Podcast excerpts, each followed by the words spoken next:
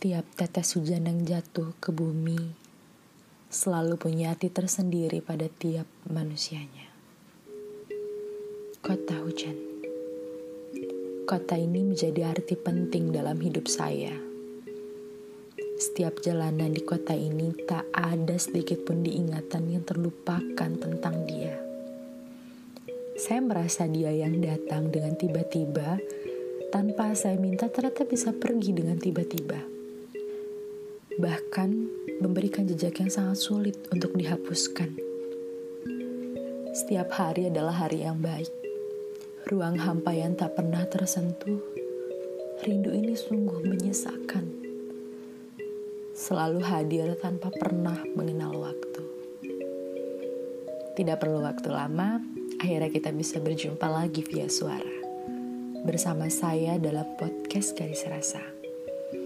Saya selalu berdoa agar setiap orang di muka bumi ini selalu dalam keadaan baik-baik saja. Sebelum saya record suara ini, saya menyempatkan diri saya untuk menulis. Walau tulisan ini terdengar biasa saja, saya bukan orang yang suka menulis. Tapi semenjak kepergian dia, saya mulai belajar untuk menyukai dan membiasakan diri saya untuk menulis. Dia pernah berbicara kepada saya. Saya ingin membiasakan kita untuk menulis. Dia sampai membelikan buku untuk kami. Dan kami selalu bergantian untuk menuliskan cerita di setiap pertemuan kami. Hal ini menjadi alasan saya mulai suka dengan menulis tapi sekarang saya menulis sendiri. Tanpa dia, tanpa buku itu. Buku itu sudah kembali. Kembali pada dia si pemilik buku itu. Semoga dia simpan buku itu dengan baik. Kali ini saya punya harapan. Harapan saya untuk dia agar dia baik-baik saja dengan kehidupannya, dengan kesehatannya, dan dengan pekerjaannya. Hei, saya mau bilang kalau saya rindu kamu. Hal ini cuma bisa terucap dalam hati saya. Dan kalimat ini selalu terucap di setiap hari dalam hati saya tanpa dia tahu bahkan memang sama sekali tidak dia ketahui. Awalnya saya tidak tahu harus saya perlakukan bagaimana perasaan ini. Saya selalu memaksa diri saya untuk lupa, tapi pikiran dan hati saya selalu menolak melupakannya. Semakin saya menentang diri saya, semakin saya merasa kalau perasaan saya nyata adanya, bahkan semakin kuat. Setiap malam rindu ini mencekang, menarik saya untuk masuk dalam ruang ingatan, memeluk saya sangat kencang, dan tak sedikit pun dia biarkan saya terlepas dari pelukan itu. Pertahanan yang susah payah saya bangun, hancur oleh rindu.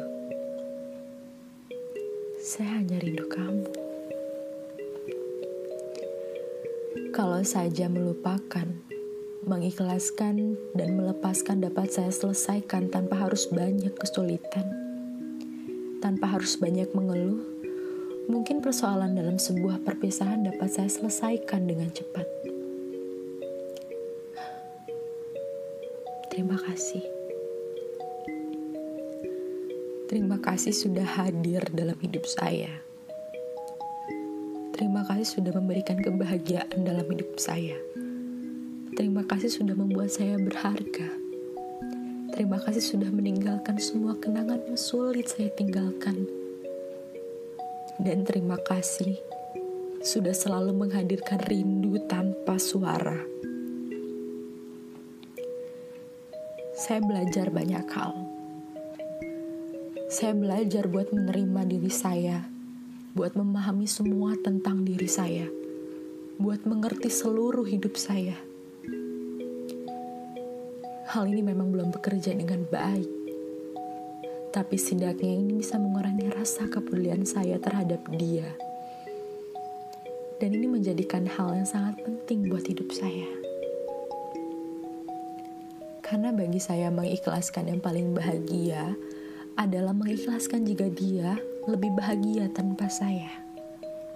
Bahkan saya paham kalau perasaan yang saya punya terhadap dia tidak harus dihilangkan. Hanya perlu menempatkannya di tempat yang terbaik dalam hidup saya. Membiarkannya tersimpan dengan baik.